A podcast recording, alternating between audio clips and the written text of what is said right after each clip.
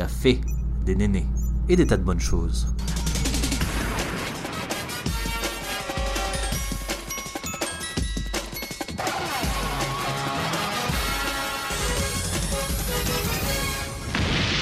Bienvenue à tous sur Café et Néné. Bonjour, bonsoir et bienvenue sur le podcast. Aujourd'hui, on reçoit Dorian pour parler de la relation parent-enfant et de la colopathie fonctionnelle. Deux sujets totalement différents, mais qui ont un impact sur la vie de tous les jours. Bonjour Dorian et bienvenue dans Café et Néné. Bonjour. Alors Dorian, est-ce que tu peux te présenter en quelques mots de la façon dont tu le souhaites? Eh ben, du coup, je m'appelle Dorian. Oui. J'ai 26 ans. J'habite en Île-de-France depuis toujours. Je suis avec mon chéri depuis bientôt 10 ans. Wow. Et on a un petit chat. Et je travaille dans l'immobilier. Est-ce que tu peux nous dire un peu plus euh, ce que t'aimes dans la vie? Euh, j'aime les choses simples. Ouais. J'aime manger. J'aime découvrir de beaux endroits dans Paris, surtout autour de la nourriture. j'aime les séries, la lecture, euh, le yoga. T'aimes bien aussi tout ce qui est un peu naturel, notamment au niveau de la cosmétique. euh, depuis pas mal de temps, tu t'es tourné ça. vers des alternatives vachement plus euh, J'ai une vie clean. intégralement tournée vers le modèle éco-responsable. Enfin, j'essaye en tout cas dans tous les domaines, euh, la cosmétique, les vêtements, l'alimentation, beaucoup. Donc oui, c'est vrai que c'est quelque chose qui me tient à cœur depuis quelques années, qui fait partie de ce que je suis maintenant. Maintenant, est-ce que tu peux nous parler un petit peu de ton rapport à ton corps euh, lorsque tu étais enfant et même après hein, en grandissant? Alors, c'est une question un peu particulière parce que j'ai, franchement, ça, j'y ai réfléchi beaucoup. Et en fait, je me suis rendu compte que en grandissant, c'est vrai que j'avais un rapport un peu euh, détaché de mon corps. Bah, J'ai eu tellement de souffrances physiques, on va en parler après, que j'ai toujours eu une euh, relation d'incompréhension. Euh, je comprenais pas certains symptômes, euh, je comprenais pas, je suis pas forcément très à l'aise. On va parler après de la colopathie fonctionnelle, mais c'est pas le, la seule maladie entre guillemets que j'ai eue. J'ai eu une euh, keratospilaire à la peau, par exemple. C'est quoi? C'est des petits boutons que t'as euh, sur les bras. ah, C'est pas localisé en haut justement des bras Mais en fait, moi, quand j'étais petite, j'en avais énormément, mais partout. Donc, même en étant petite, j'aimais pas me mettre bras nus. Je vois ce que c'est, c'est un peu granuleux. Oui, c'est rouge des boutons, tu vois. Mm. Et comme entre enfants, on se moque un peu les uns des autres. Donc, euh, depuis toute petite, j'étais très euh, à me cacher, euh, à pas comprendre certaines douleurs. Et en fait, c'est en devenant grande que j'ai eu cette insouciance et cette euh, tranquillité de s'exposer. Parce Mm. que tous ces problèmes eh, se résolvaient avec le temps. Donc, j'étais pas une, une petite fille libre, euh, détachée. Non, pas du tout. Mais du coup, tu disais euh, par rapport à, à tes bras, Les jambes aussi, j'avais. les Ouais. jambes et les bras? Ouais. Mais ça, c'est euh, donc je me rappelle plus du nom. La kératospilaire. Voilà, ça, il y a, ça touche je sais plus combien de personnes. Genre, moi, je sais que j'en avais, euh, étant adolescente, sur, juste sur le haut, genre, Oui. du bras. Beaucoup de gens en ont. Mais genre, euh, dans mon entourage de l'époque, je pense que genre, il y en avait énormément de personnes, plus jeunes, plus, plus âgées, genre, qui avaient ça. Et j'étais en mode, ah, en fait, c'est genre, moi, je le prenais genre en mode, c'est comme les grains de beauté, parce que, bah, il y a tant de personnes qui en ont, donc ça doit être un truc, euh, C'est sûr, après, t'as des gens, c'est tellement extrême qu'ils en ont sur les joues. Et donc, ça peut être un complexe un peu. Donc, en fait, j'ai toujours été euh, très complexée. Euh, même encore aujourd'hui, je suis complexée. Mais voilà, mon rapport à mon corps, c'était essentiellement tourné, je pense, vers le complexe, malheureusement. Et, et maintenant, aujourd'hui? Ça va un peu mieux. Ouais. Ouais, déjà parce que ma carte hospitalière, j'en ai quasiment plus. J'ai appris à vivre avec euh, mon corps et j'apprends à l'accepter chaque jour qui passe. C'est cool, ça. Ouais, et puis moi, il y a un truc qui m'étonne beaucoup en ce moment, c'est en regardant des anciennes photos euh, de moi Ouais, ouais. au lycée, etc. Je me rends compte que j'étais très dure avec moi. C'est-à-dire que aujourd'hui, bah, j'ai pris du poids depuis quelques années, depuis que je suis avec mon amoureux, etc. J'ai peut-être plus de légitimité à me trouver entre guillemets en surpoids, etc. Même si euh, tu restes sûrement très dur avec toi. Voilà, je reste très dure avec moi, mais du coup, euh, le fait de voir des photos et de me souvenir qu'à l'époque, je me trouvais pas du tout belle, je me trouvais grosse, je me trouvais... Alors et, tu- et, et, me- et quand je les vois, je me dis, mais en fait, j'aurais dû profiter parce que franchement, je me dis, mais putain, j'étais quand même jolie, ça va, tu vois. Et, euh, et donc, ça m'a aidé à prendre du recul avec ma manière de voir les choses aujourd'hui. Je me dis, attention, il y a ce décalage Mm. de perception des choses, donc en fait, ça vient certainement de, de là aussi. Donc, il faut faire attention à, ça. ouais. C'est vrai que pour le poids, tu nous l'avais dit. Je pense que c'est quelque chose qu'on a euh, quasiment toutes, où on a l'impression d'être euh, assez disgracieuse. Euh, Je parlais de l'époque du lycée, mais même collège, hein, c'est pas Mm. une période hyper facile.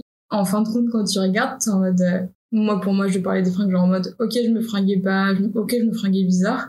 Encore aujourd'hui. Mais euh, genre ouais, j'étais pas si mal que ça. Genre Mais oui. pourquoi je me trouvais si C'est fou. si deg euh, à l'époque, franchement. Ça fait peur. Limite, tu te dis Mhm. qu'on passe à côté de tellement de choses Mhm. en se privant parce qu'on s'interdit de, Ouais. de s'aimer et du coup de profiter. Et après, à terme, quand tu regardes, tu te dis, mais en fait, j'aurais, bah, j'aurais pu me mettre en jupe. J'aurais Oui, pu, je sais pas, m'habiller comme je voulais, me coiffer comme je voulais, parce que, ben, déjà, je fais ce que je veux d'une. Et de deux, euh, il y avait aucun problème. Alors pour moi, à l'époque, euh, bah, pour moi, tout était un problème. Et donc, je me dis, attention, ça me rend plus euh, conciliante avec moi-même aujourd'hui. Je me dis, euh, peut-être que dans 10 ans, c'est pareil. La situation dans laquelle t'es aujourd'hui, Oui, peut-être que t'auras possible 30 kilos de plus après une première grossesse et tu te diras, qu'est-ce que j'aurais dû profiter quand j'avais 25 ans? Franchement, j'étais vraiment plus jolie. Donc voilà, faut faire attention à, à ça. Ouais. Maintenant, on va parler euh, du premier sujet pour lequel je t'ai fait venir ici. On va parler donc de la colopathie fonctionnelle. Est-ce que tu peux nous expliquer un peu euh, qu'est-ce que c'est et euh, comment tu as appris que tu avais donc euh, cette chose? Alors, avant toute chose, je tiens à préciser que je suis pas médecin. Exactement. On est, on est ouais, même, même moi qui dis des choses parfois un peu cheloues, même dans les autres podcasts, on n'est pas médecin, ni nutritionniste, ni quoi que ce soit. Donc euh, je vais expliquer avec mes mots et avec mon expérience. Et comme on en discutait avant de- d'enregistrer ce podcast, moi j'ai 26 ans et ça fait très longtemps que je sais que j'ai la colopathie fonctionnelle. Et entre euh, la découverte et aujourd'hui, il y a beaucoup de choses aussi qui ont évolué dans la manière de définir cette pathologie. Il faut savoir qu'aujourd'hui, elle n'est pas vraiment reconnue comme une maladie. C'est-à-dire, elle n'est pas reconnue comme une maladie vraiment physique puisque ce n'est pas quelque chose de grave. Ça ne crée pas des problèmes physiques extrêmes. C'est une maladie psychosomatique. D'accord. C'est-à-dire qu'elle est liée à un événement traumatisant que tu peux avoir eu dans ton enfance, à du stress. Donc c'est une maladie qui touche essentiellement les personnes en Occident, puisqu'on est beaucoup plus sensible au stress. D'accord. Donc la colopathie fonctionnelle, ça vient du bah, colo, euh, co- le côlon. Euh, donc c'est euh, un trouble que vous avez au niveau des intestins et du côlon et en fait ça peut se traduire de manière extrêmement différente pour tous les individus. Moi, j'ai jamais eu de vrais problèmes. J'ai toujours eu mal au ventre, le ventre lourd, des ballonnements. Alors que bon, voilà, on va rentrer dans des sujets un peu plus euh, charmants quand on parle de, du côlon. Euh, Il y a des gens, ils ont des diarrhées, euh, des problèmes vraiment très beaucoup plus handicapants. Oui, des problèmes où genre t'es obligé de te barrer direct euh, aux toilettes Voilà. peux pas trop camoufler quoi. C'est ça. Mais c'est quelque chose avec lequel tu vis toujours. Mais c'est pas par exemple comme la maladie de Crohn où là tu vas faire des, des échographies et tu vas avoir des réels problèmes euh, au sein de l'intestin ou de l'estomac, etc. C'est pour ça que moi on a mis beaucoup de temps à me le, le déceler puisque justement tu n'as aucune... euh, on peut Oui. pas physiquement le Dire ah t'as ça parce que je, si je vois. me trompe pas. Mais en tout cas, euh, normalement, physiquement, t'as pas un symptôme qui fait qu'on te dit ah oui, c'est sûr, c'est une colopathie fonctionnelle. C'est un ensemble de plein de choses euh, qui font qu'on définit cette euh, pathologie. Voilà. D'accord. Et du coup, tu peux nous, nous parler un petit peu de genre quand est-ce qu'on a commencé toi à t'en parler? Mhm. Alors, faut savoir que quand j'étais petite, donc euh, vraiment euh, les débuts d'école primaire, euh, j'avais tout le temps mal au ventre. Mais j'avais vraiment tout le temps mal au ventre et j'avais du mal à digérer certains aliments. Mais je n'avais aucun symptôme, je veux aucun vomissement, rien. Donc je me souviens, euh, par exemple, des fois dormir chez mon oncle et il me disait, mais en fait, euh, tu veux juste pas aller à l'école le lendemain. euh, tu dis que t'as mal au ventre, tu fais semblant parce que. Et c'est vrai que du coup, j'étais très, j'avais une relation très cérébrale avec mon ventre parce que j'essaie toujours de, de déceler. Bon, alors si je mange ça, est-ce que c'est trop irritant? Du coup, je peux pas. J'avais tout le temps mal au ventre. Et on se disait, bon, j'ai peut-être une allergie. Au final, on se rendait compte que ça n'avait rien à voir avec euh, ce que je mangeais. Et on m'a fait tous les examens possibles et imaginables jusqu'à euh, ce que je rencontre une, euh, une homéopathe qui nous a dit, bah écoutez, vu tous les examens que, Lorraine a fait, il n'y a aucune pathologie physique, il n'y a pas d'allergie. Après, ça va être en lien avec le deuxième sujet de, de ton podcast, mais vu voilà les événements un peu traumatisants qu'elle a eu dans son enfance, ça pourrait être lié à une, une maladie qu'on appelle la colopathie fonctionnelle ou syndrome de l'intestin irritable, parce que c'est aussi le nom qu'on qu'on lui donne. Donc ça pourrait être lié à ça. Et donc c'est cette homéopathe autour de 8-9 ans qui a décelé euh, ma maladie. Voilà. Et est-ce que t'étais allé voir des médecins généralistes avant Oui, cette- oui, oui, on était allé voir. Je te dis, ma mère, elle m'avait fait faire des échographies. On était allé même voir un gastroentérologue. Et après, bon, je me souviens plus parce que j'étais petite, donc c'est peut-être ma mère qui pourra mieux en parler entre guillemets. Mais euh, je, je sais pas si on peut faire des examens chirurgicaux sur un enfant, tu sais par exemple les- pas. tout ce qu'on fait pour Ouais, les euh, les fibros, coloscopies pour Ouais. euh, je sais pas si sur un enfant on peut le faire. Bon, en tout cas, on n'a pas eu besoin de me le faire Hmm. parce que justement cette maladie comme c'est une maladie psychosomatique, de toute façon euh, puisqu'après j'ai réussi à vivre avec à me entre guillemets me soigner, je suis jamais allée aussi loin. C'est pour ça que je dis je suis pas médecin et peut-être que si un jour on ouvre mon ventre, on se rendra compte que c'est pas ce que j'ai. Mais comme c'est une maladie tellement répandue euh, dès qu'on est stressé, dès qu'on est angoissé, je pense que c'est ce que j'ai. Et c'est cet homopathe du coup qui m'a aidé à mettre un mot sur cette pathologie. Ok.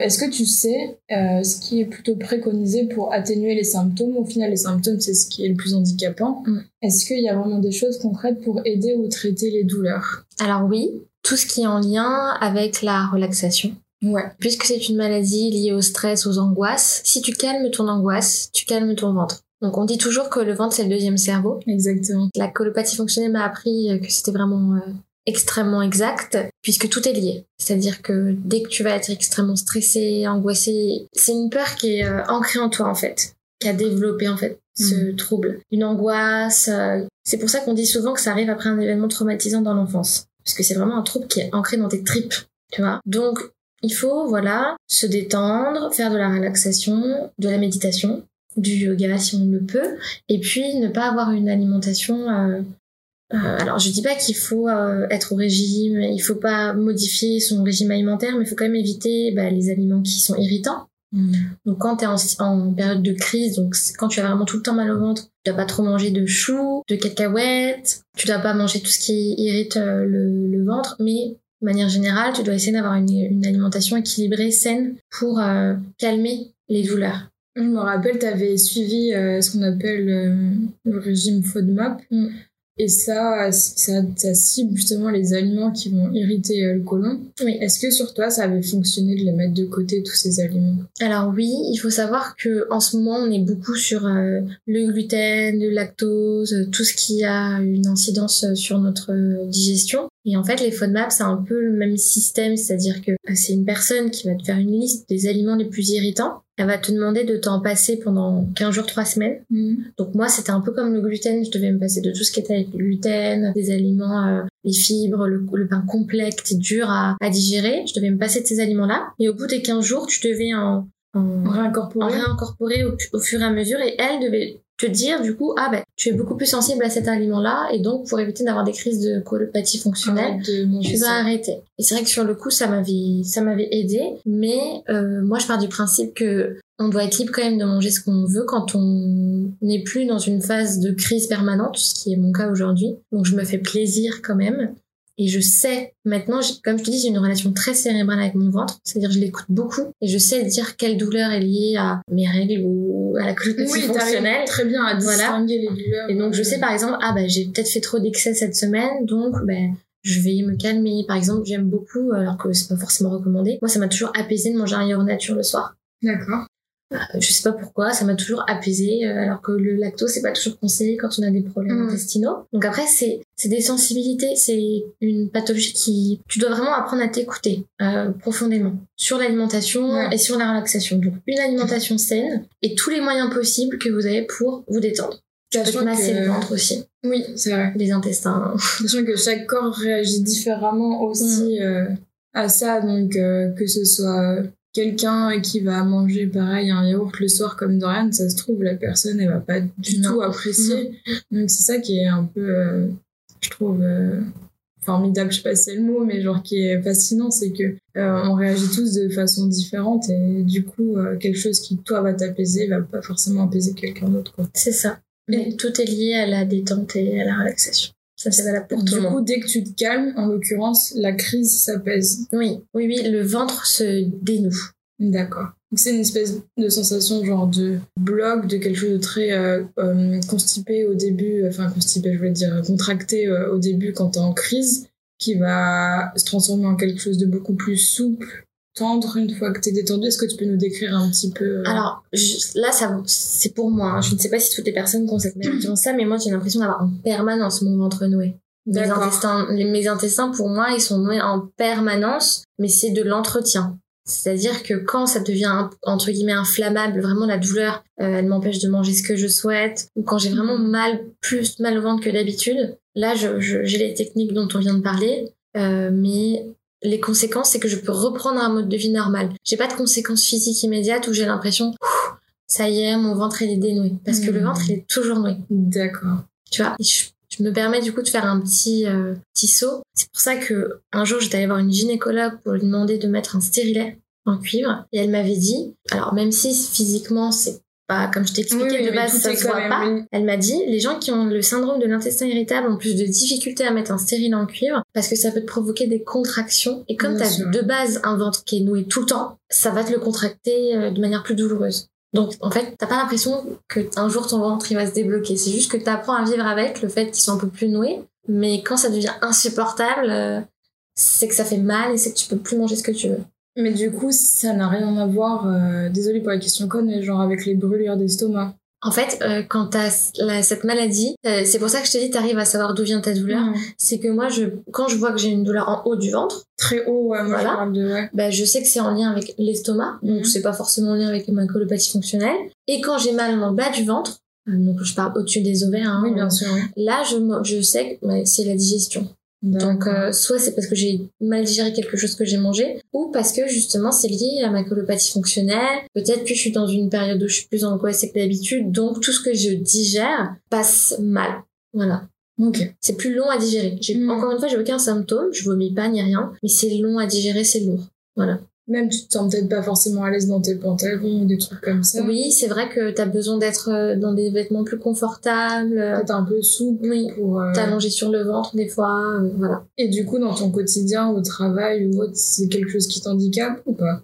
Plus maintenant, puisque en fait, quand j'ai su que j'avais cette euh, cette maladie, on m'a donné des des de l'homéopathie. Et à l'époque, j'étais vraiment petite et mon homéopathe m'a fait de de l'acupuncture pour enfants. Ah oui? Ouais. Mmh. C'est-à-dire, en fait, elle te passait une machine. C'était pas des vraies aiguilles pour pas traumatiser l'enfant. C'était une machine avec des impulsions électriques. Et donc, dès petite, elle m'a appris, cette femme, à me détendre. Et que tout ce que j'avais, c'était lié à un problème dans ma tête qu'il fallait que je règle pour aller mieux dans mon ventre. Donc aujourd'hui, euh, j'ai pas de difficultés dans ma vie de tous les jours. Aucune. Je sais que, enfin, j'ai rencontré des personnes qui en ont encore aujourd'hui.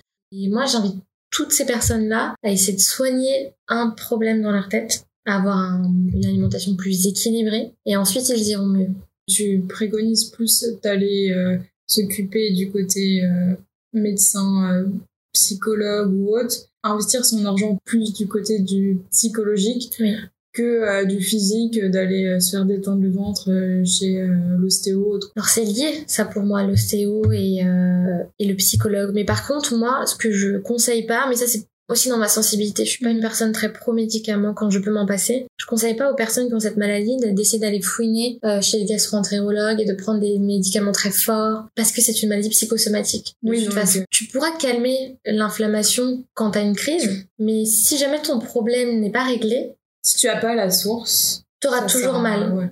tu souffriras toujours. Donc euh, voilà, après chaque personne est différente. Il y a des personnes, elles ont besoin de plus avoir mal euh, très vite. Donc ces personnes-là, bien sûr, c'est normal qu'elles essayent de prendre des médicaments.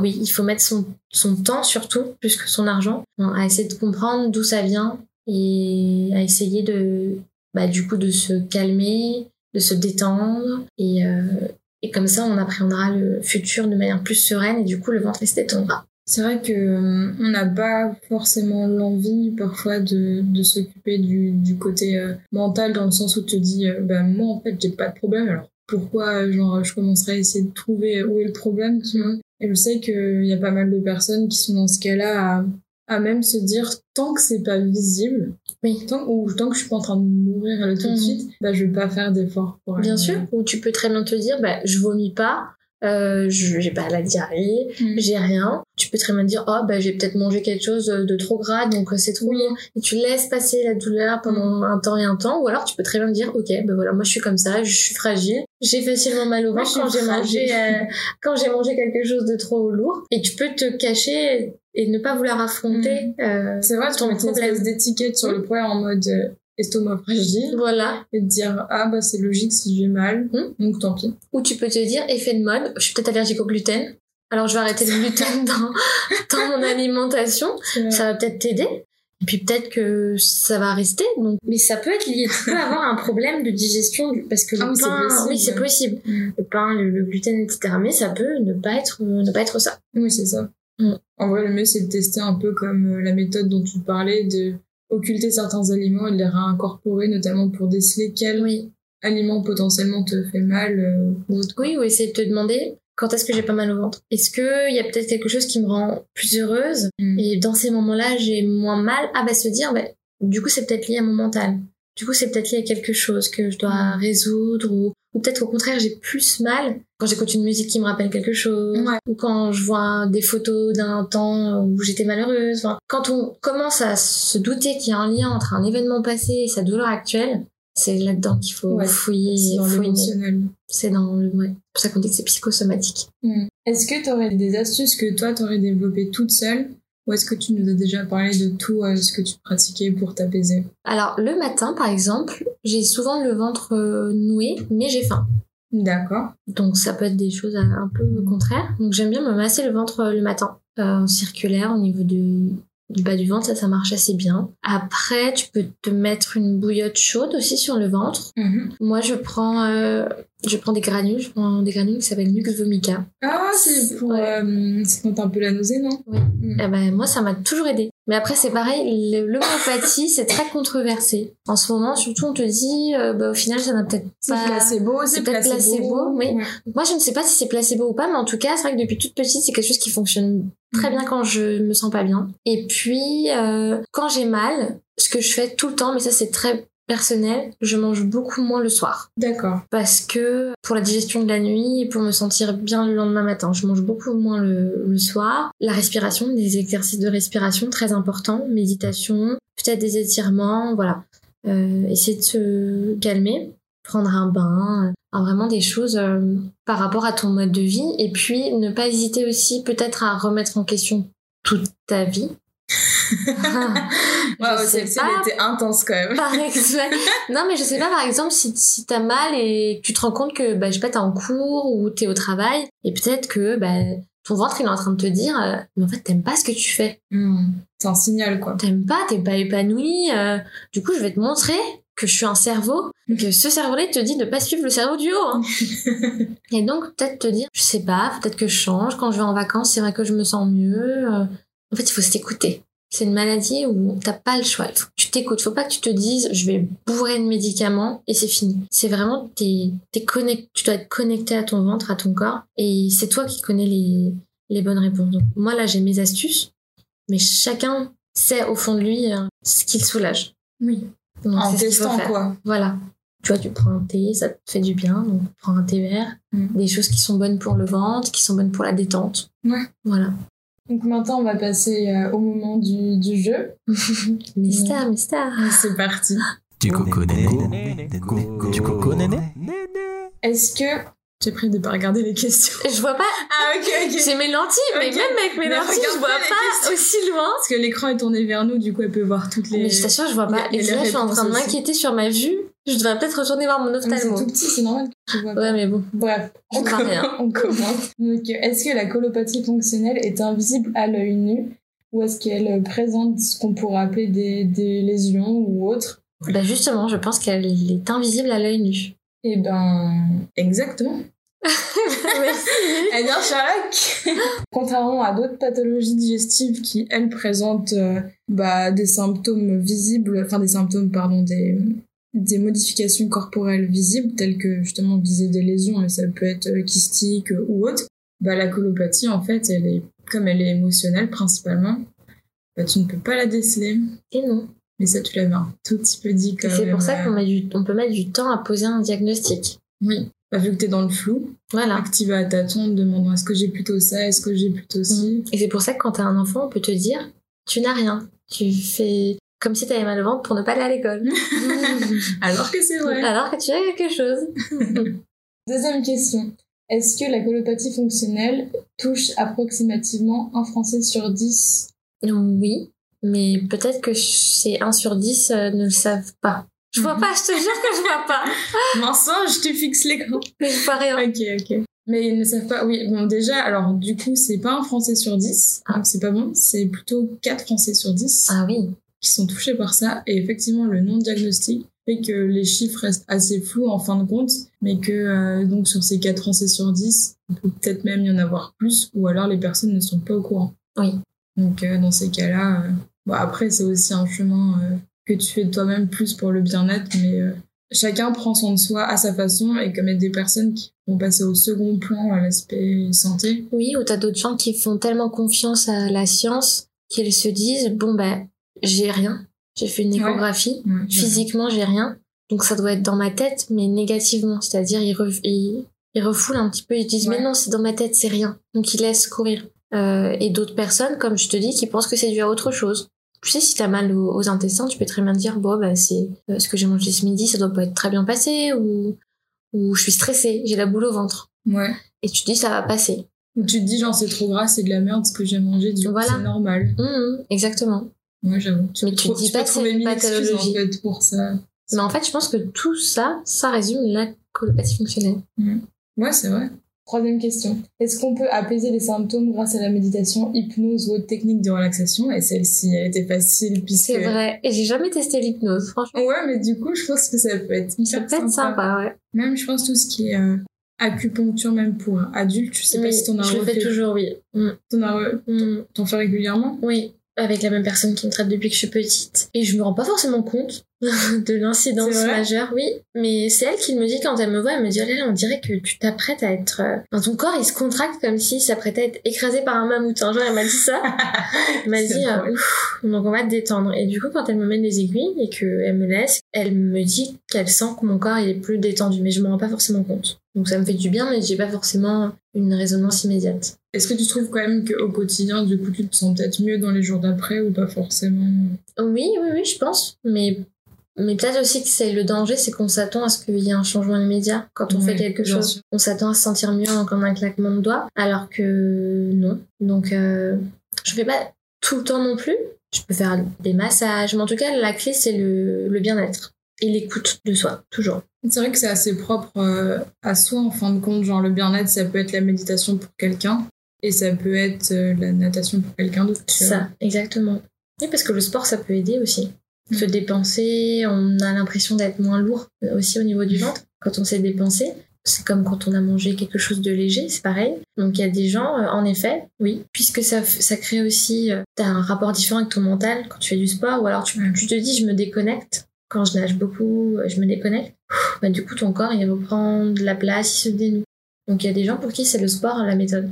C'est propre à chaque personne. Tu connais des personnes comme ça qui pratiquent un sport et à qui ça fait du bien? Non, moi, la seule personne que je connais qui a eu la colopathie fonctionnelle, c'était très, euh, c'était quelqu'un de très destructif, c'est-à-dire euh, il prenait, il fumait Mhm. pour aller mieux, D'accord. parce que c'est C'est des choses qui pareil. détendent, quoi. Ben en fait, lui, il vivait très très mal cette maladie parce que pour le coup, il avait des symptômes plus graves que moi, Ouais. mais comme il n'arrivait pas à savoir d'où ça venait, ça le rendait fou. Ça le rendait fou de pas savoir d'où ça venait, donc il se mettait à fumer, euh, à boire, et du coup c'était pire. C'est comme t'as un mode de vie qui est Ouais. pas bon, t'as t'as vraiment mal. Et un jour on en avait parlé, je lui ai dit mais tu sais, euh, moi j'ai la colopathie fonctionnelle et euh, bah ça va en fait. Et il était étonné. On était un week-end avec des potes et j'arrivais à manger tout ce que je voulais alors que lui il fallait qu'il aille se coucher parce qu'il avait mal au ventre. Et je lui disais, mais tu sais qu'on a la même chose. C'est juste que moi, on me l'a découvert il y a tellement longtemps que bah, j'ai appris à vivre avec, vivre à me soigner. Et aujourd'hui, il a une vie euh, beaucoup plus saine. Euh, il vit dans le sud, donc il a un climat différent. Euh, il est en couple avec une personne avec qui ça se passe très bien, donc c'est pareil. Il a peut-être aussi euh, calmé les démons. Ouais, pro- probablement. C'est de ça sa vie. a. C'est la seule personne euh, que j'ai croisée qui avait la même chose que moi. D'accord. Est-ce que se forcer à manger lentement, ça peut permettre de limiter euh, bah, tout ce qui est maux, euh, maux de ventre après ou autre Oui, et c'est quelque chose que je devrais faire plus souvent. J'avoue, c'est dur. Bah oui, parce que la mastication allège euh, la digestion. Après, si tu donnes à ton intestin quelque chose qui est pas bien mastiqué, c'est plus lent, plus dur pour lui de digérer. Mm. Parce que si t'as bien mastiqué, lui, son travail, il est, il est allégé. C'est vrai, on appelle ça aussi genre manger en pleine conscience. Oui, Et donc, euh, c'est-à-dire pas manger en 5 minutes top chrono avec euh, son smartphone euh, dans, euh, une main et c'est prendre conscience de chaque bouchée et de prendre le temps de mastiquer et, et notamment saliver suffisamment. Ça permet aussi après de, C'est ça. de, de digérer plus facilement. C'est une question un peu, un peu piège. Une tisane bien chaude ou un verre d'eau glacée, ça fait du bien. Je pense que le verre d'eau glacée, ça fait pas du bien. Mais la tisane bien chaude non plus. Moi, on m'a toujours dit euh, l'eau tiède. Eh ben, c'est exactement ça. En fait, les, les températures extrêmes, c'est pas du tout bon pour, euh, pour le corps. euh, encore plus quand on a la colopathie Oui. fonctionnelle. Mais du coup, c'est faux. Enfin, a- moi, j'ai eu tendance à entendre un bon thé bien chaud, genre vraiment très chaud, une tisane hyper chaude. En fait, non. Enfin, Non, c'est pas bon. Et moi, je sais que j'étais allée voir une personne qui pratiquait un peu la médecine ayurvédique. Et elle m'avait dit, le matin, au lieu de faire euh, le verre d'eau avec le citron, Mhm. prends un verre d'eau tiède. Ouais. Et bois un verre d'eau tiède et que ce soit la première chose que tu bois le matin, ton ventre, il se sentira beaucoup mieux. Ah ouais? Ça fera bien, ça va allumer la machine tranquillement avant de prendre ton petit déjeuner. Mhm. Un, de l'eau tiède, pas le citron qui agresse un peu Ouais. ou, ou le thé très chaud. Mais bon, il faut vouloir apprécier de prendre un verre d'eau tiède euh, quand tu Tu as déjà essayé, toi Ouais, Moi, j'ai déjà essayé, franchement. t'as pas aimé. Ah, pas du tout. Moi, j'ai pas aimé, mais j'ai entendu mon ventre gargouiller. Merci, Dodo. Et je me suis dit, ah, mais en fait, oui, ça doit vraiment avoir une action physique. Ouais, ouais, je te jure. Donc, je me suis dit, bah, je vais continuer. Mais ça, c'est comme les résolutions, hein. Tu fais ça deux jours et puis après, t'oublies. Ouais, tu- ça te passe à côté. Voilà. Bon, en fait, le truc, c'est que je sais pas si c'est à cause de Paris. Moi, j'habite à Paris. Mais genre, quand je mets euh, mon verre d'eau tiède, là, je peux dire bonjour au calcaire. J'arrive à... Oui. et je suis en mode oh, ah, je, oh, j'ai pas envie de boire ça, je peux pas le boire. Genre. Tu vois, les particules de blanc, je suis en mode. Alors, j'ai le choix entre soit boire ça, soit faire couler de l'eau froide, euh, la faire chauffer à la casserole, genre, ça n'a pas de sens. Enfin, Oui, je boire un verre d'eau. Mm. Du coup, j'étais en mode, ok, on va rester avec mon verre d'eau froide. Mais euh, ouais, Tu bah, peux prendre un thé, le poser et le boire quand il est tiède. Hum, bah ça, c'est ce que je fais, j'arrive jamais à le boire bouillon de toute façon. Voilà. Ça, ça peut vraiment te faire du bien. Hum, c'est vrai. C'est tout, c'est tout pour les questions. Du coup, on va, on va passer à la, ça va. une petite aparté sur, euh, pareil, sur les liquides, les boissons gazeuses ou euh, les boissons contenant de tout ce qui va être aspartame. Je sais pas, c'est vachement revenu, dans mes lectures et disait que genre euh, ça flinguait particulièrement.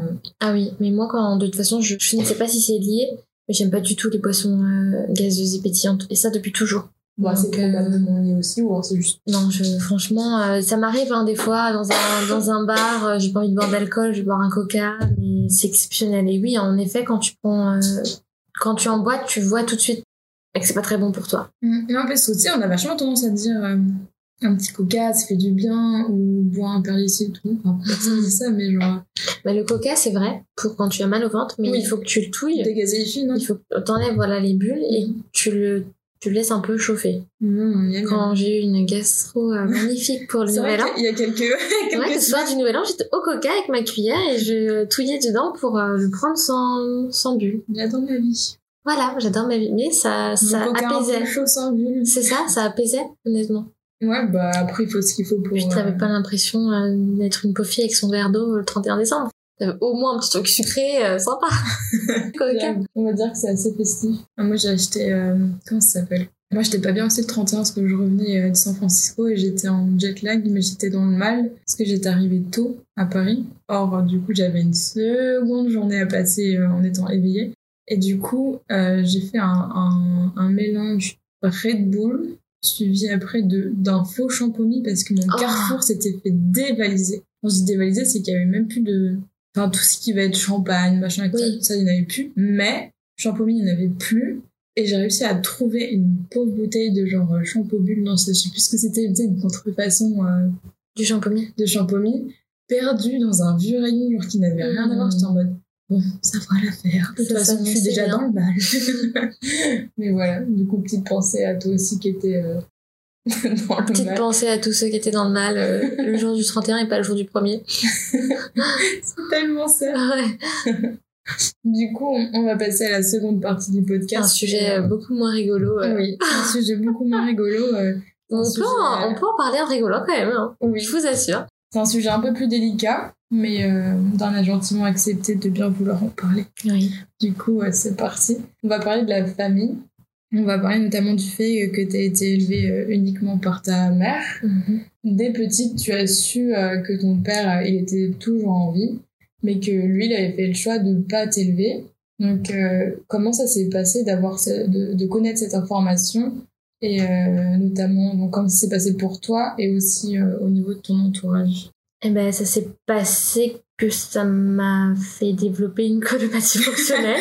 Tout simplement parce que là, quasiment la même année, on m'a diagnostiqué cette maladie. Je l'ai rencontrée pour la première fois. Euh, Ça remonte, ça, tu peux nous Oui. parler un peu? Bah, du coup, j'ai toujours su que mes parents étaient ensemble, euh, qui voilà, qu'ils s'aimaient, et que je suis quand même un enfant de l'amour. C'est quand même important de le dire. Je suis pas une une surprise ou je suis pas le fruit d'une relation euh, sans lendemain. Euh, mes parents étaient ensemble depuis sept ans et mon père euh, a fait le choix d'accepter. ils ont parlé ensemble et, et ils ont fait le choix de faire un enfant. Donc c'était quelque chose de très réfléchi. Mais au cours de la grossesse de ma mère, il a rencontré quelqu'un d'autre euh, et il a voulu en fait, en quittant ma mère, bah, il a voulu que je naisse pas. Donc en fait, euh, ma mère était déjà assez avancée dans sa grossesse, elle devait être entre 6 et 8 mois de grossesse. Et il lui a dit, bah écoute, moi je te quitte, mais du coup je ne veux pas de cet enfant dans ma vie, puisque notre histoire est terminée, ça signifie que ta grossesse doit se terminer aussi. Waouh, il a fait. Et donc il lui disait, bah ce que je peux te proposer, c'est peut-être qu'on aille en Angleterre, ou dans je ne sais quel pays où il est possible encore d'avorter à ce stade avancé. Oui, c'est très, c'est quelqu'un de très bien. Et euh, ma mère a refusé, et donc bah ils sont partis chacun de leur côté. Et le jour où je suis née, euh, ma famille maternelle euh, a emmené ma mère euh, là où j'ai grandi ensuite toute ma vie. Du jour au lendemain, mon père ne savait pas où on était parti. Et j'ai été élevée là-bas, entourée de ma mère, euh, sa sœur, ma tante et son frère, mon oncle. Et euh, j'ai passé une très très belle enfance, entourée de piliers familiaux, euh, sans mon père, mais quand même avec une mère très présente, très maternelle, une tante qui était ma deuxième maman et un oncle qui était comme mon père pour moi.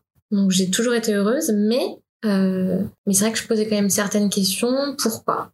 Pourquoi est-ce que mon père avait pas voulu m'élever? Pendant longtemps, j'ai cru que c'était parce que j'étais une fille et qu'il aurait peut-être voulu avoir un garçon.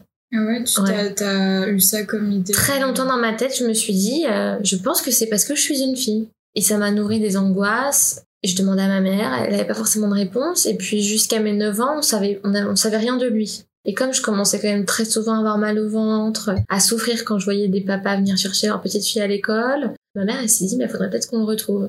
Et ma mère ne m'a jamais parlé de leur histoire. Tout ce que je viens de te dire sur euh, euh, la volonté d'avorter, le fait de quitter ma mère, je l'ai su très tard. Donc ma mère s'est toujours dit, tu vas te faire ta propre idée de ton père, tu vas faire, tu vas te construire. Hmm. Euh, et moi je ne te dirai rien, tu te feras ta propre idée. Je t'impose pas ma version d'histoire. Non. et- Hmm. Je te dis pas que ton père est un connard, c'est à toi d'aller le découvrir. En gros c'était ça. Euh, Je te laisse. je te laisse, euh, ouais. Et elle a décidé de, de tout faire euh, pour le retrouver. À l'époque, il n'y avait pas Facebook, etc. Elle avait appelé la voisine de ma grand-mère, parce que je ne connais pas non plus ma grand-mère paternelle. Et du coup, ils ont retrouvé un numéro de téléphone et, euh, et je l'ai retrouvé comme ça. Comment mon entourage l'a vécu? Ben, en fait, on n'en parlait pas tant que ça ensemble. À part avec ma mère qui voyait que j'étais pas bien et qu'il fallait que je le retrouve. Euh, le reste de ma famille, je pense, ont tellement voulu me protéger qu'ils ont tous fait comme si tout était normal et c'était pas grave que c'était c'était quelqu'un de pas bien, c'était sa connerie à lui, mais on n'en parlait pas. On n'en parlait pas. En gros, si toi t'amenais pas le sujet sur la table ou si ta mère voyait euh, pas forcément, enfin si elle non plus n'amenait pas le sujet, vous en parliez pas. Quoi. Non, je pense qu'il faisait ça pour me préserver, Oui. Bah, ce qui est tout à fait compréhensible de toute façon. je pense. Du coup, tu dis à, à 9 ans, il y a eu cette volonté de le retrouver. Or, c'est pas à 9 ans que tu l'as rencontré ici. Euh, si, j'ai dû le voir la première fois six mois après le premier coup de fil euh, qu'il a passé à mon domicile. Ouais. Et comment ça s'est passé? Alors avant la rencontre, euh, moi franchement ce que je retiens dans ma tête, qui était très traumatisant, c'était l'appel. Ouais. Parce que euh, j'étais dans ma chambre, je savais que ma mère était en train d'appeler mon père et pour moi c'était extraordinaire, c'était trop dur et je voulais pas venir en fait, je voulais pas venir prendre le, combiné. Quand t'es stressée en Et je me là. souviens encore euh, de ma mère qui vient me voir dans la chambre et qui me dit ça va aller, viens, il veut te parler. Et que j'ai pris le combiné et, euh, et comme j'étais une enfant, si tu veux, il m'a jamais parlé de mon histoire et de son histoire. Il a fait comme si c'était un père qui parlait à sa fille. Donc salut, comment ça va? Est-ce que tu travailles bien à l'école Enfin. Ah, genre, il a enchaîné direct une, con- euh, une conversation classique. J'étais en même temps je le comprends avec Oui, le oui, bah, Parce que j'étais petite et je le voyais pas me dire euh, salut, euh, ben je suis, enfin si, il m'a dit je suis ton père, Wars, et, et, euh, et il m'a dit, euh, enfin je, je me souviens plus exactement de tous ces mots, mais je serais ravie de te rencontrer, j'ai toujours pensé à toi, j'ai jamais cessé de penser à toi, mais rien de plus que ça. On va se voir bientôt, etc. Voilà. Et après quand on s'est vu, il était venu chez moi, il m'avait ramené des vêtements. Il m'avait Ok. acheté des vêtements neufs et je me suis j'étais trop fière. Que je me disais, euh, voilà, enfin, c'est ça un Mes parent. C'est c'est quelqu'un qui te fait des cadeaux, euh, qui prend soin de toi. Mon père était très. Il était plein de bonnes promesses. C'est-à-dire, euh, maintenant, quand je sais que t'es là, je vais prendre soin de toi, je t'ai toujours recherché. Il a toujours dit qu'il m'avait cherché. Je sais que c'est faux aujourd'hui. Bah. Hmm, Mais euh, il disait oui, j'ai toujours tout fait pour te rechercher. Et quand je vois qu'à l'époque, ma mère, il n'y avait pas Facebook, il n'y avait même pas un, quasiment pas, on n'avait pas internet chez nous. Euh, elle a, voilà, euh, remué ciel et terre pour euh, chercher une dame qui était la voisine de ma grand-mère et qu'elle a réussi à le retrouver. C'est que lui aurait pu réussir. Bien sûr.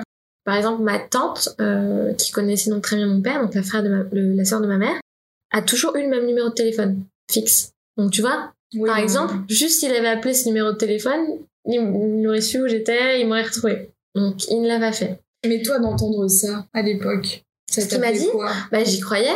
Je me disais ça y est, euh, je vais retrouver mon père, euh, c'est fini. euh.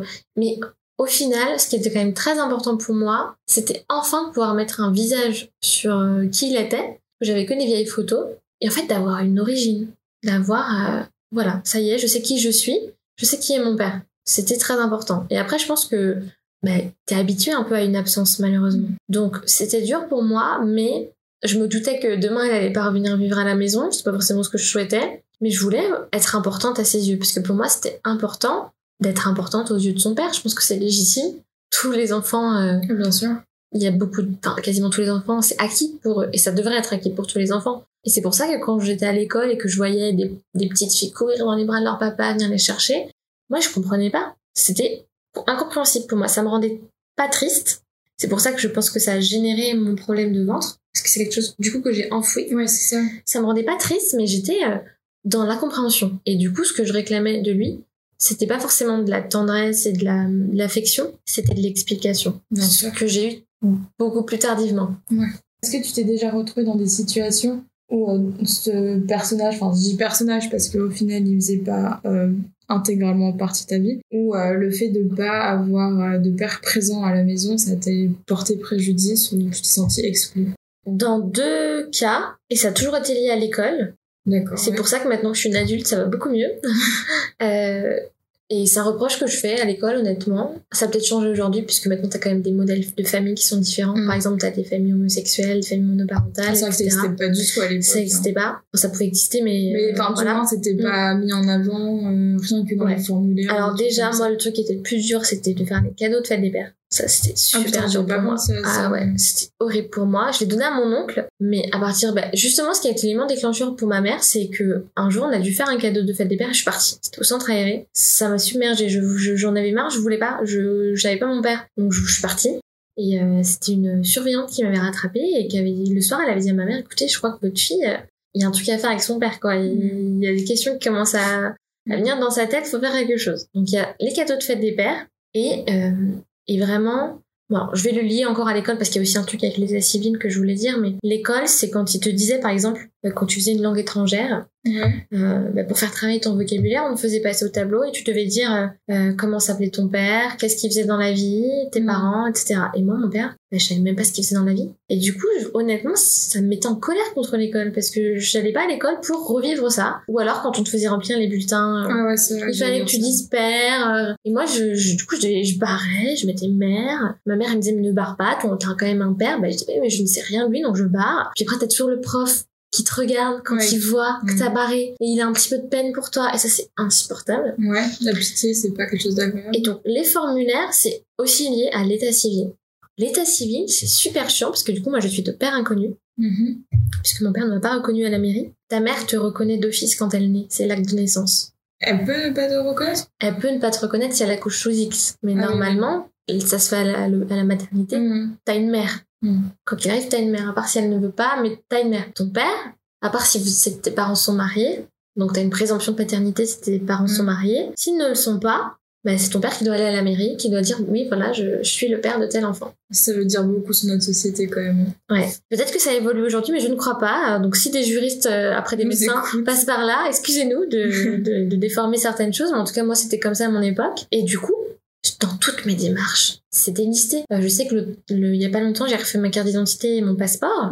Il fallait encore que j'écrive père inconnu. Et ça, c'est super chiant. Ou encore, euh, si un jour je me marie, bah, devant tout le monde, on dira que je suis père inconnu, quoi. Et franchement, Ah oui, c'est vrai qu'ils font. ils font la lecture de, ouais, ils font la lecture l'état et civil, de l'état civil. Et ça, t'as pas besoin, en fait, de le savoir. Donc, et ça, je pense que c'est pareil aussi pour les enfants qui sont orphelins ou, ou tous les problèmes familiaux. Mm. Le- les choses les plus problématiques, c'est l'école et l'administration, je trouve. Parce que quand t'es adulte, c'est pour ça que je disais que maintenant ça va mieux. Au travail, personne me demande euh, ce qu'a fait ma mère dans ma vie ou mon père. Euh, Ouais. Ça y est, je suis une grande fille, c'est moi qui compte. Mm. C'est pas mon père qui compte. Et ça, ça t'aide beaucoup dans ta construction. Donc c'est les deux choses euh, les plus, entre guillemets, traumatisantes, Mm. excluantes. Oui, c'est ça. Ouais. Est-ce que tu penses du coup qu'il vaut mieux être euh, mal entouré, donc avec euh, un parent qui agirait pas forcément euh, selon nos attentes ou nos espoirs, Enfin, en gros qui correspond pas euh, euh, à nos critères, euh, disons, de parents basiques, ou alors euh, est-ce qu'il vaut mieux faire face euh, à l'absence d'un parent? Honnêtement, je peux pas, je sais pas. Je sais qu'elle est dure cette question. Mais ce que je peux dire, c'est que euh, je sais pas comment le formuler, mais tu peux pas souffrir du manque de quelque chose que tu ne connais pas. Donc moi, c'est un peu ma chance. C'est-à-dire que vu que je n'ai jamais vécu avec mon père, ben je sais pas ce que c'est. Mm. Donc ça me manque moins qu'une personne peut-être qui aurait vécu quelques années, puis suite à un divorce, le père serait parti. Voilà, ça me manque moins. D'un autre côté, un père, même s'il agit mal, pour moi, euh, tant qu'il a fait la démarche de venir reconnaître son enfant et de s'en occuper, même s'il s'en occupe mal, pour moi c'est déjà gage de respect. Tu trouves Ouais, honnêtement. Parce que, et puis il y, a des- il y a des parents, ils savent pas faire, mais ça reste des parents qui sont là. Alors il y a, y y y des gens, ils font les pires crasses. Il y a des parents qui sont pas là, mais qui sont là.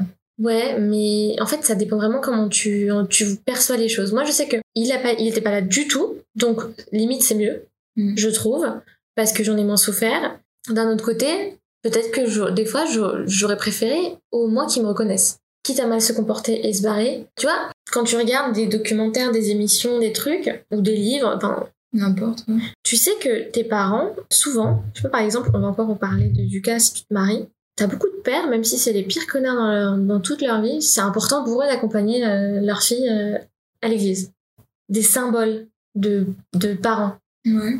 Et rien que pour ça, bah, c'est quelque chose que moi j'aurais pas. Parce que j'ai eu zéro rien, tu vois. Donc, tant que le parent en lui a l'amour et l'a prouvé au moins une fois, c'est déjà mieux que moi qui n'ai rien eu du tout. En fait, si- c'est un peu ambivalent. S'il y a un peu, s'il y a un peu, c'est mieux que rien. Ça dépend. C'est pour ça ça, que je te dis, c'est compliqué de répondre parce que au, au jour le jour, voilà, au quotidien, Mm. je pense que c'est moins difficile de gérer l'absence totale que le- les déceptions et, et la tristesse des actions d'un père ou d'une mère. Parce que tu sais chose que du coup tu subis quotidiennement, alors que l'absence, malheureusement, on s'y fait. Et moi, après voilà, ça c'est ma, ver- ma version des choses. Il y a des gens, il y a des gens pour qui l'absence c'est dur tous les jours. Il n'y a pas de souci. Moi là, je parle de mon expérience. Moi, ça va être dur quelquefois quand je suis assise face à la mer et que je me dis putain mais mon père c'est un bâtard pourquoi il a pas voulu m'élever? Mm. là ça m'énerve ça me fait mal et le lendemain ça va mieux Euh, alors que si jamais tous les jours t'as un père je sais pas qui est violent euh, qui qui te rabaisse euh, qui qui prend pas soin de toi bah c'est quelque chose qui est, qui est tous les jours Ouais, incessant c'est ouais, c'est pour ça que je te posais la question, c'est que je me suis, enfin, au, même au lycée, genre, je savais déjà, par exemple, que t'avais que ta maman. Mhm. Bon, je sais que t'avais ta tante, etc.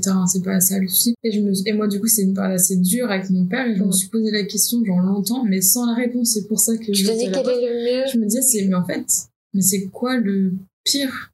Genre, c'est d'avoir quelqu'un que tu peux pas supporter, que t'aimerais effacer de ta vie. C'est affreux à dire, mais c'est la vérité. Désolée pour mon entourage qui m'écoute. Ou quelqu'un qui a même pas eu la décence d'être présent dans ta vie, quoi. Je pense que il y a pas pire. Il n'y a pas un cas qui est pire que l'autre parce que déjà ça dépend de la personne qui le vit. En fait, ça dépend de la personne qui le vit. Moi, j'ai connu, enfin, j'ai pas connu, mais euh, je sais que c'est quelqu'un de, de- dans mon entourage professionnel. Son fils s'est suicidé parce que son père ne l'a jamais élevé. Ah ouais? Il est allé jusqu'à se tuer de n'avoir pas pu supporter que son père n'ait pas voulu s'occuper de lui. Et toute sa vie, il s'est dit que c'était qu'une merde si même son père ne voulait pas s'occuper de lui. Et c'est vrai que tu peux te dire ça. Tu peux te dire si même la personne qui est censée m'aimer, mon géniteur, Mm. n'a pas d'intérêt pour moi, mais déjà qui aura de l'intérêt pour moi? Et ça veut peut-être dire que je mérite pas d'avoir l'intérêt pour moi. Mais oui, mais tu pourrais te dire ça. Bien sûr, oui. Tu vois? Donc ça dépend vraiment de la personne. C'est ça dépend de chaque histoire est, Différente. Et t'as des gens. Peut-être que à l'heure actuelle, à l'instant T, tu te dis j'aurais préféré effacer cette personne de ma vie, mais ta vie n'est pas terminée. Donc en fait, tu ne sais pas ce que l'avenir te réserve.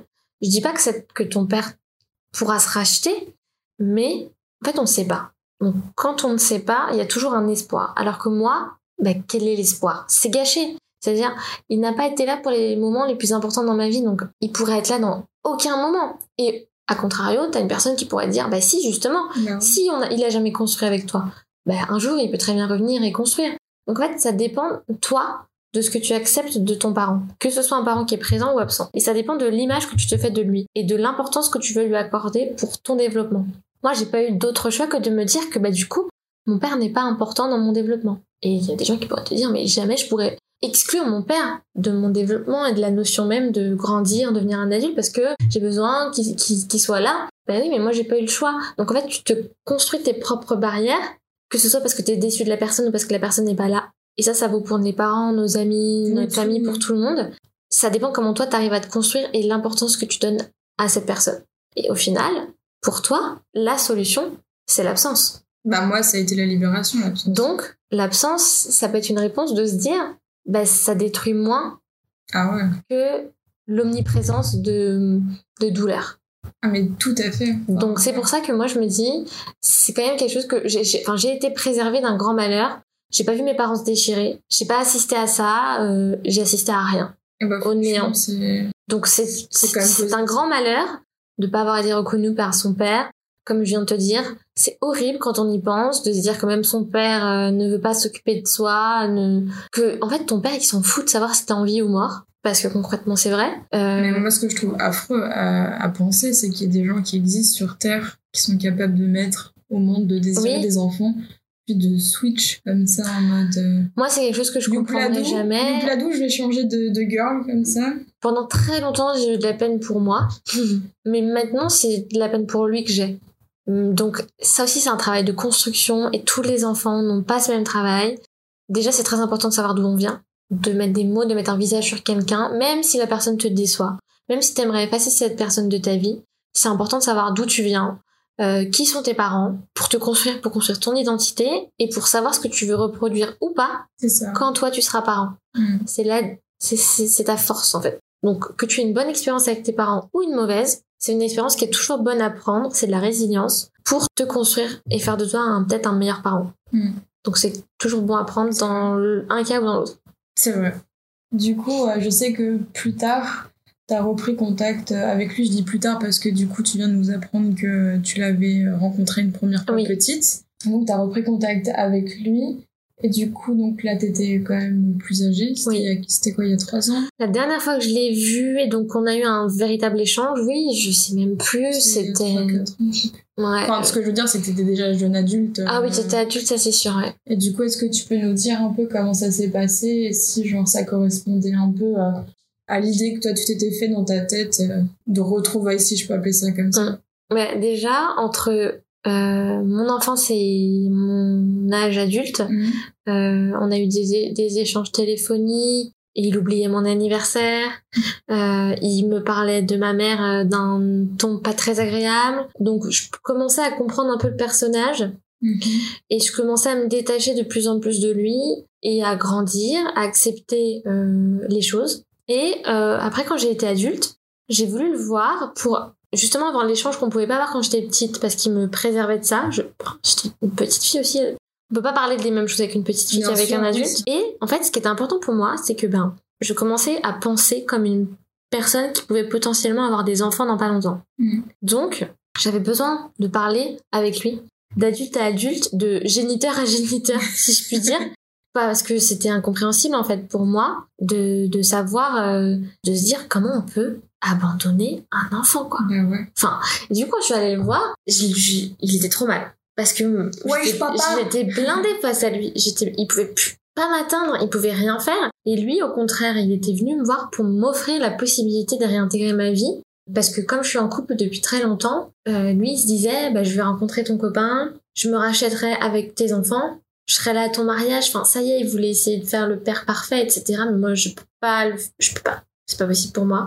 Donc, euh, j'ai eu certaines réponses et j'ai eu, j'ai pas eu les réponses que je voulais parce que je sais que même lui, il peut pas répondre à ça. Lui, il me dit qu'il pensait à moi tous les jours.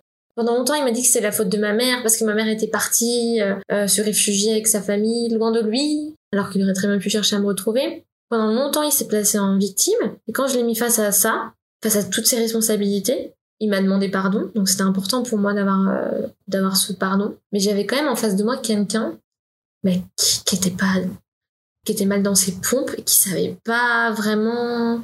J'avais de la peine pour lui limite parce qu'il savait pas pourquoi il avait fait ça. Et je pense que c'est quelqu'un de très égoïste qui pense d'abord à son bonheur personnel avant le bonheur de ses enfants. C'est peut-être ça la réponse. Et il se rachètera jamais. Et je veux pas qu'il se rachète euh, parce que pendant longtemps j'ai fait des études de droit pour essayer de pouvoir l'attaquer en justice, euh, essayer de récupérer de l'argent qu'il nous avait jamais donné, ou essayer de plus être de père inconnu, mais d'avoir une reconnaissance sur mon livret de famille. Euh, c'est lui qui me l'a proposé quand on s'est vu. Il m'a dit, je peux, si tu veux, je peux te reconnaître. C'était quelque chose qui a toujours été hyper important dans toute mon enfance. Mais là, c'est moi qui lui ai dit non. Parce que déjà, ça fait ma force. C'est mon histoire. Et je veux pas qu'elle soit oubliée, balayée d'un revers de formalité administrative. Je refuse maintenant. Et parce que euh, si jamais il me reconnaît, aujourd'hui je suis une adulte, donc ça veut dire que c'est pas pour m'aider si un jour je vais pas bien, c'est pour que je l'aide, Ouais, que je sois forcée à l'aider si lui un jour il ira mal, parce que je suis son aîné.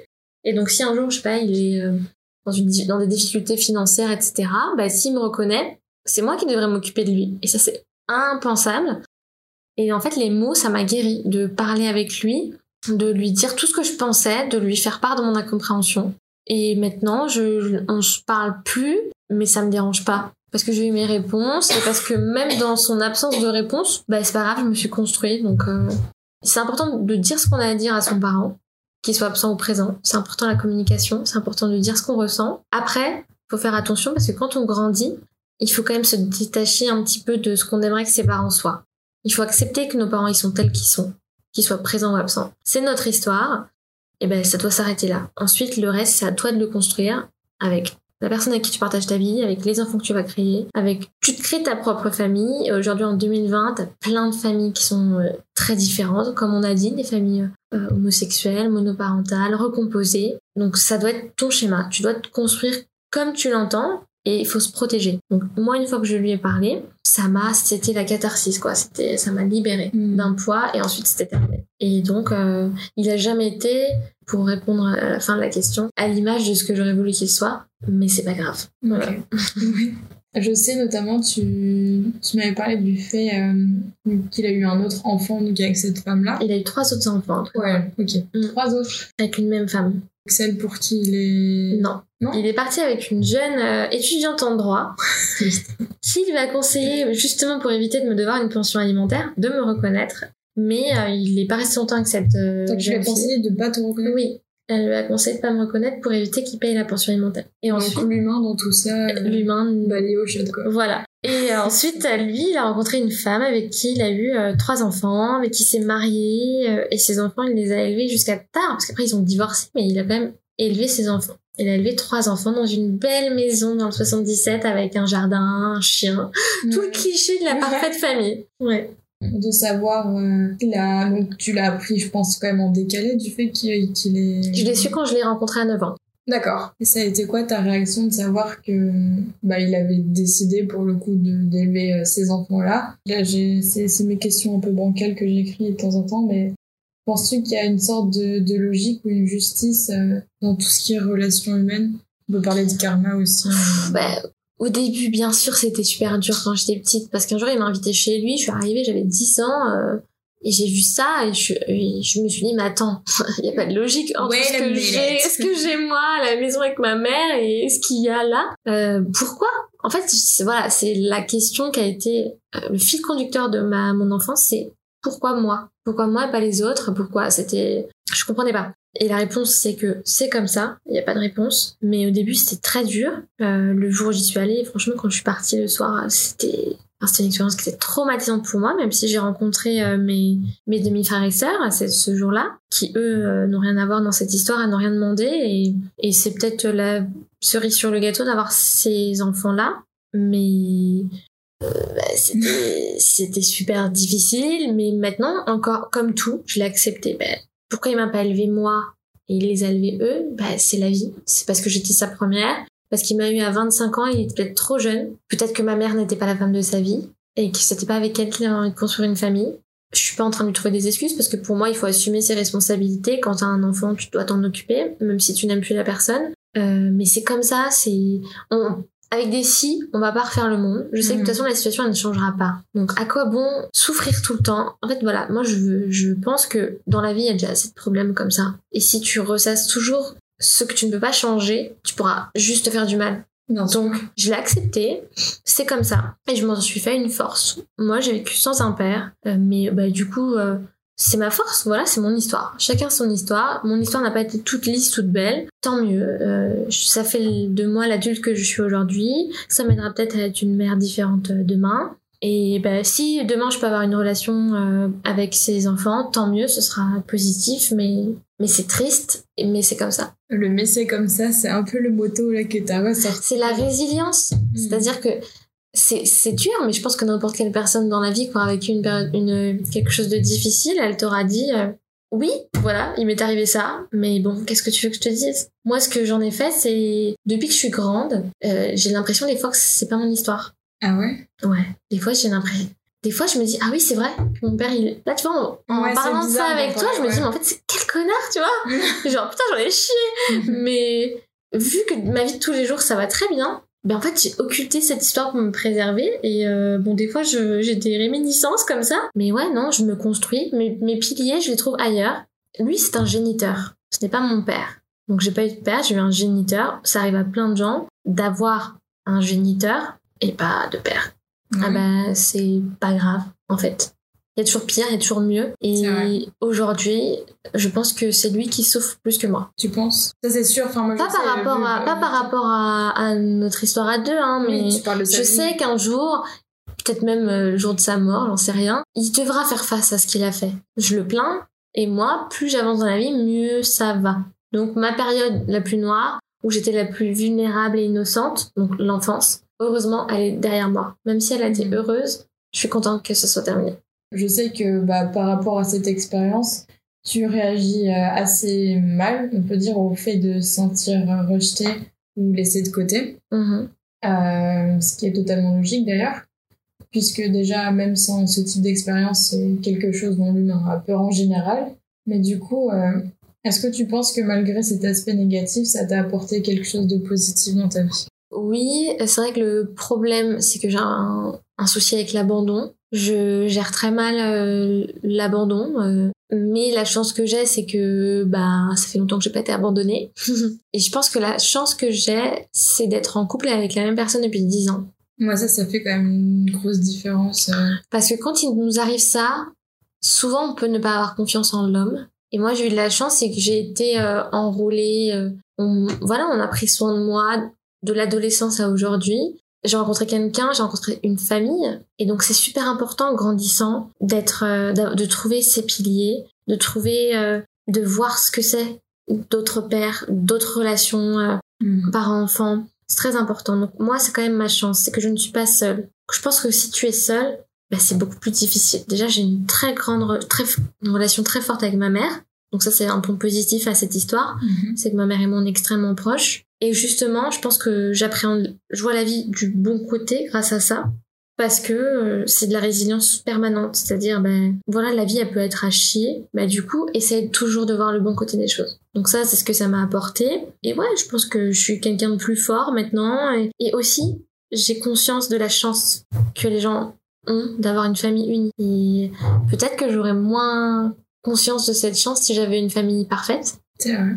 Quand je vois des gens avec leurs parents qui ont une super relation, quand je vois des parents mais dévoués pour leur enfant, je me dis mais euh, franchement c'est beau.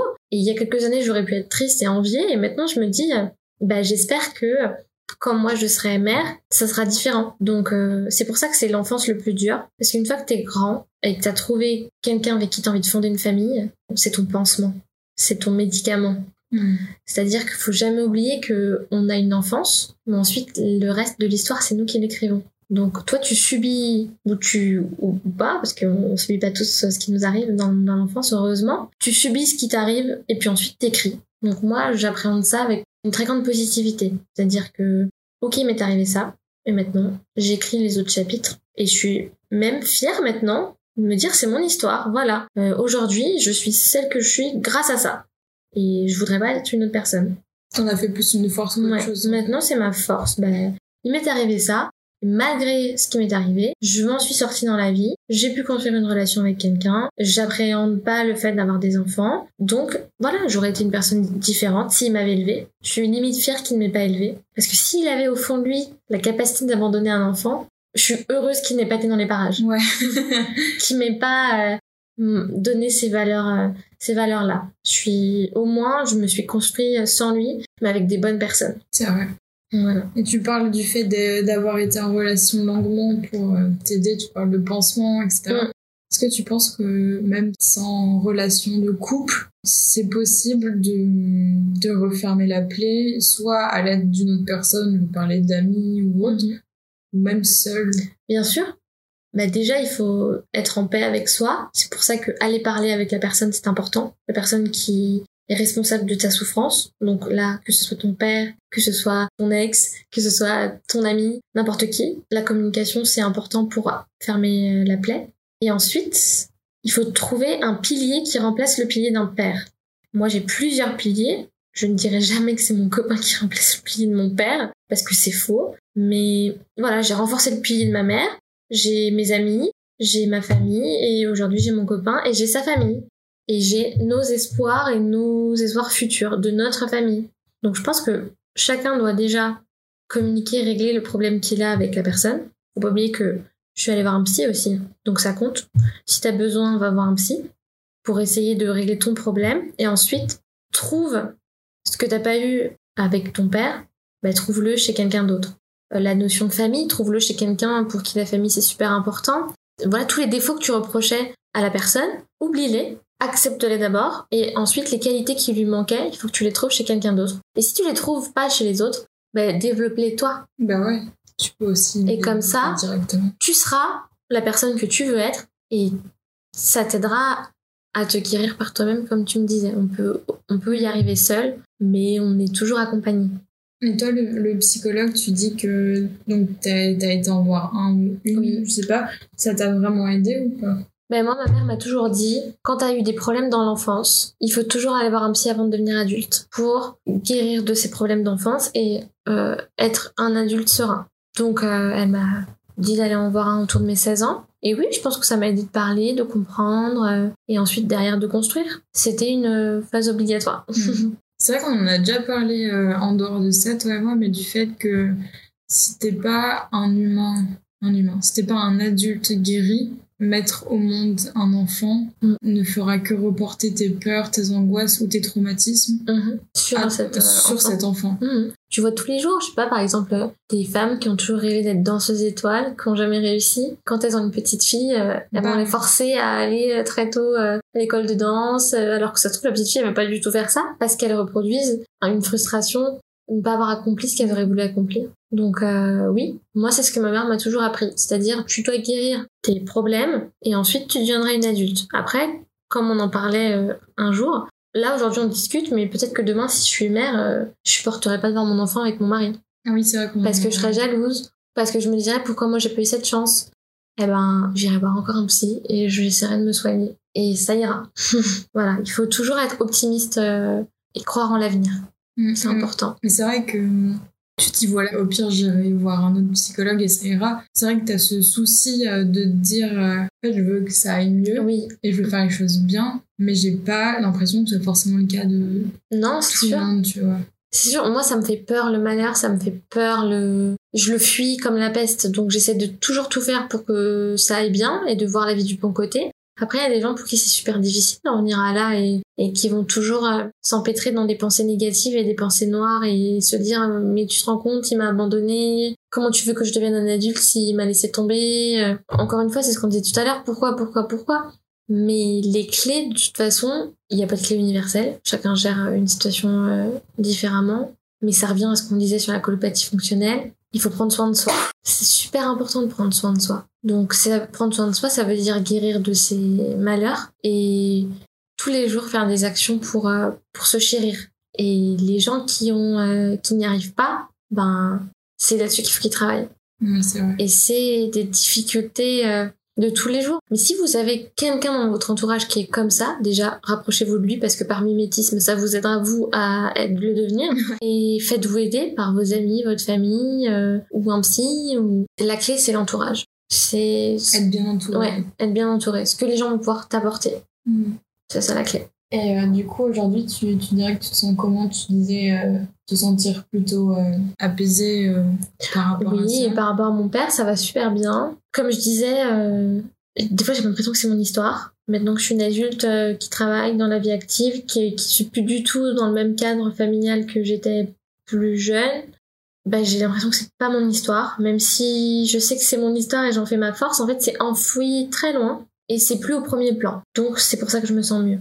Après, sur la colopathie fonctionnelle, en ce moment je suis très stressée, donc euh, j'ai l'impression peut-être que ça revient un peu. Et sur euh, le rapport au corps, euh, je suis pas du tout en paix avec mon corps et mon, mon apparence et, et, et voilà. Donc c'est pour ça que même si j'ai l'air assez positive quand je parle de mon père, il y a d'autres sujets sur lesquels je vais pas être aussi positive. Alors que pour d'autres personnes, ces sujets-là vont être beaucoup moins graves que l'abandon d'un parent. Donc c'est pour ça que chacun gère les choses comme il le souhaite. Et il faut juste pas être son propre ennemi. Ça, c'est hyper important. Et malheureusement, on l'est souvent. Moi, je le suis pas de- par rapport à mon père, mais je peux l'être par rapport à ma façon de me, me voir. Ouais. C'est déjà entendu tenir des propos Oui. durs envers toi. Oui, voilà, je, je suis très dure envers moi. Mais d'un autre côté, c'est super important de me préserver. Donc, en fait, c'est super bizarre. Et la clé de la vie, de toute façon, c'est de trouver un équilibre. Donc, tu pourras jamais être parfaite, mais il faut pas être non plus euh, au fond du trou. Il faut trouver un équilibre pour être bien et pour euh, appréhender les choses sereinement. Comment je me sens? Bah, J'essaie de trouver mon équilibre. C'est très bien.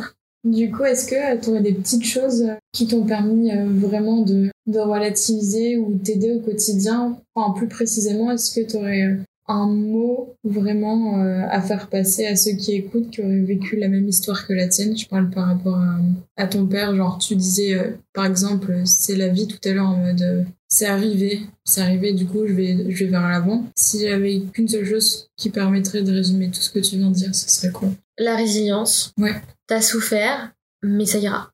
Soit tu vas t'aider, ou soit des gens vont t'aider. Ce qui ne nous tue pas nous rend plus forts. Il faut aussi genre accepter la Oui. douleur et Il faut, mal. il faut accepter de laisser tomber aussi. C'est vrai. C'est très important de d'arrêter de se battre quand on voit que de toute façon on ne pourra pas. Moi, c'est vrai que pendant mon enfance, je me disais bah, peut-être qu'un jour ce sera un père. Et au jour où j'ai accepté que non, Mm. et que c'était comme ça, et qu'il fallait que je trouve une solution pour gérer l'information, bah ça allait mieux. Donc si tu te bats toujours entre ce que tu voudrais que la personne soit et ce qu'elle est, ce sera toujours difficile. Donc il faut accepter, et il faut lâcher prise. Le lâcher prise, c'est la Mm, clé c'est aussi. super important. C'est. Est-ce que tu n'aurais pas une petite citation ou un livre? Ça peut être aussi un film, euh, une vidéo ou qu'importe, qui t'inspire euh, actuellement et que tu voudrais partager? Alors il y a plein de choses hein, qui m'inspirent. Euh, plein de livres, plein de films. Ça peut être, mais ça peut être euh, d'autres podcasts, ça peut être Oui. des livres.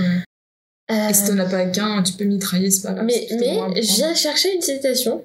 Oh, c'est trop mignon. Donc je me suis dit, je vais trouver une citation qui me parle. Et j'en ai trouvé une de Albert Einstein qui dit Derrière chaque difficulté, il y a une opportunité. C'est chouette ça comme. Et du coup, comment positiver C'est de se dire que derrière tout problème, tout n'importe quel malheur, tout. Alors je suis pas croyante, hein, mais pour moi rien n'arrive au hasard. Tout arrive pour une, une raison et ton malheur ce sera ta force un jour. Donc derrière chaque difficulté, il y a une opportunité de faire autre chose. Et après, la chance qu'on a en 2020, c'est d'être inspiré par plein, plein de, de femmes, plein d'histoires de vie. Ouais. Moi, j'ai adoré lire euh, le livre Manche Priem euh, d'Elisabeth Guilbert, où euh, c'est l'histoire d'une femme qui lâche tout pour aller passer un an euh, dans plusieurs pays du monde et se, se chercher, guérir ses blessures. J'écoute beaucoup de podcasts de femmes entrepreneurs qui construisent pour elles. Et j'écoute toujours des gens qui disent la même chose, c'est-à-dire tu pars d'une difficulté, t'en fais une force et ça fera quelque chose de positif derrière. C'est vrai. C'est ce qu'il faut faire. Et euh, notamment, Dorian et moi, on est un peu fan quand même. Enfin, fan, c'est pas le mot, mais Tu fais pas une spéciale dédicace je vais pas faire une dédicace, mais il faut le dire quand même depuis le temps qu'on les suit. Ouais. de quoi je parle. Ouais, alors si un jour Isadora et Marisa Marisa, voilà. de Snackies passent par là, sachez qu'on vous aime euh, du plus Très profond euh, de notre cœur et que vous nous inspirez euh, tous les jours. Ouais, beaucoup. Voilà. Euh, de, ça fait du bien de trouver des personnes sur les réseaux, notamment YouTube, Hum, qui euh, prônent pas d'aller acheter toutes les courses au Biocop, mais que manger sainement, c'est accessible pour tous. C'est des défis simples. C'est Ouais, des défis archi super simple. simples qui te montrent que tout est possible. Euh, tout est possible. Et sans culpabilité, sans jugement. euh, donc c'est très... Ça inspire, ça, ça aide. Ça aide Mhm. beaucoup. En ce moment aussi, je suis beaucoup le podcast Bliss. Oui, bah, Tu sais, sur tout toutes sur les, maternité. sur toutes les histoires de maternité. Et euh, donc c'est pareil, euh, maintenant voilà, moi je suis plutôt allée vers le fait de devenir mère plutôt que de parler de mon père. Et moi je Mhm. pense que mon médicament ce sera ça aussi. Ce sera de transmettre la vie et de créer une autre histoire. Et j'entends toujours plein de femmes qui ont eu les pires histoires euh, d'accouchement, de maternité. Et c'est toujours hyper positif. Et encore une fois, c'est ça, c'est derrière chaque difficulté, t'en as fait une opportunité. Derrière chaque problème, bah, il y a une force, t'en as fait une force. Et je pense que tout ce qu'on lit, ce qu'on regarde, ce qu'on écoute, ça influence beaucoup notre manière de penser. Mm. Donc si tu suis ce genre de femme ou d'homme, hein, Mm. on n'est pas, Bien sûr. on n'est pas sexiste, eh ben ça t'aidera toi à, à avancer de la même manière. Vrai. Donc profitez, inspirez-vous de toutes les personnes qui, euh, soit qui vous entourent, ou de toutes celles que vous pouvez retrouver sur YouTube, Instagram, euh, podcast, euh, et le podcast d'Emily du coup. oui. Il y a aussi, euh, il me semble, il y a Génération XX aussi. XX qu'on aime bien toutes les deux. Ouais, j'aime beaucoup Qui est vraiment pas mal. Qui est plus, euh, du coup, sur tout ce qui est entrepreneuriat. C'est ça. Mm. Avec donc des personnes qui sont interviewées par Siam et qui parlent de leur parcours et tout. Et c'est hyper inspirant et hyper intéressant. Ouais, et même la notion d'engagement. Bah, il y a quelque chose qui vous déplaît dans votre vie. Si au contraire, il y a une cause qui vous anime, engagez-vous dans cette cause, essayez Mm. de rendre le monde meilleur et peut-être que ça va vous guérir. Donc, euh, quand on parlait de l'éco-responsable, de la planète, de manger euh, mieux, éviter de produire trop de déchets, bah, ça peut être des choses aussi qui peuvent t'aider à te sentir mieux et donc à te guérir un peu tes malheurs profonds. C'est vrai. Ça peut vraiment t'aider. Quand t'as un quotidien qui t'épanouit, tes malheurs anciens, ils sont pas aussi durs à vivre. Et ils prennent pas autant de place. Non, c'est ça. Ouais. Donc construisez-vous un quotidien euh, qui vous euh, qui vous satisfait pleinement. C'est ça. Et du coup, maintenant, c'est parti pour les deux euh, questions bourbier. Euh, pour toi, quelle est la définition du bonheur? Ta version à toi du bonheur? Euh, alors ma version du bonheur, c'est d'être de se sentir au bon endroit et au bon moment. Ok. Je pense qu'on est heureux quand on Une sorte d'alignement, du coup. quand on pense qu'on est au bon endroit au bon moment. Et ça peut être, euh, je sais pas, euh, t'es dans ton canapé en train de caresser ton chat. Mhm. C'est encore le fait de se dire le bonheur est dans les choses simples. Bah tu te dis, euh, je suis exactement là où je voudrais être. Et si tu ne l'es pas, fais tout pour l'être. Ouais. Et donc tu tendras à être plus heureux. Et euh, du coup, dernière question de ce podcast. À ton avis, oh, c'est dans la même ligne, hein, t'inquiète pas. À ton avis, pour toi, c'est quoi le but dans la vie? Hmm. Quel est le but de la vie ou de, de notre vie? Euh... C'est le but d'être un humain sur Terre ou, ou toi, le but de ta Euh, vie personnelle? Le but que tu sois présent actuellement sur Terre et que tu été mis au monde. Je pense qu'on a tous quelque chose à apporter. On a tous euh, la pierre à l'édifice et c'est à toi de le trouver. On a tous quelque chose à apporter. Soit tu apporteras quelque chose à quelqu'un, soit tu changeras le monde, mais tu as toujours quelque chose à apporter. Ouais, si t'appelles Elon Musk, tu peux euh, potentiellement changer des choses. Ouais, On est- c'est contribuer quand même. C'est contribuer. Ouais, participer. Le colibri. Allez, les métaphores filées, Si. c'est parti. Ouais, le colibri, c'est. euh, tu fais des petites actions, mais Mm. si tout le monde fait des petites actions, ça donne une très grande action. Et donc. euh, et voilà, ce qu'on doit faire. J'aime bien cette image. Bah super, merci beaucoup Dorian d'être venue. Merci. Et puis bah merci de nous Je avoir. sais pas si on est resté, je crois, une éternité. C'est Donc grave. bon courage à tous Ils ceux apprécient. qui arrivent jusque-là. Ils Et apprécient. merci pour cet échange qui était très agréable. Oui, merci beaucoup. Au revoir. Au revoir.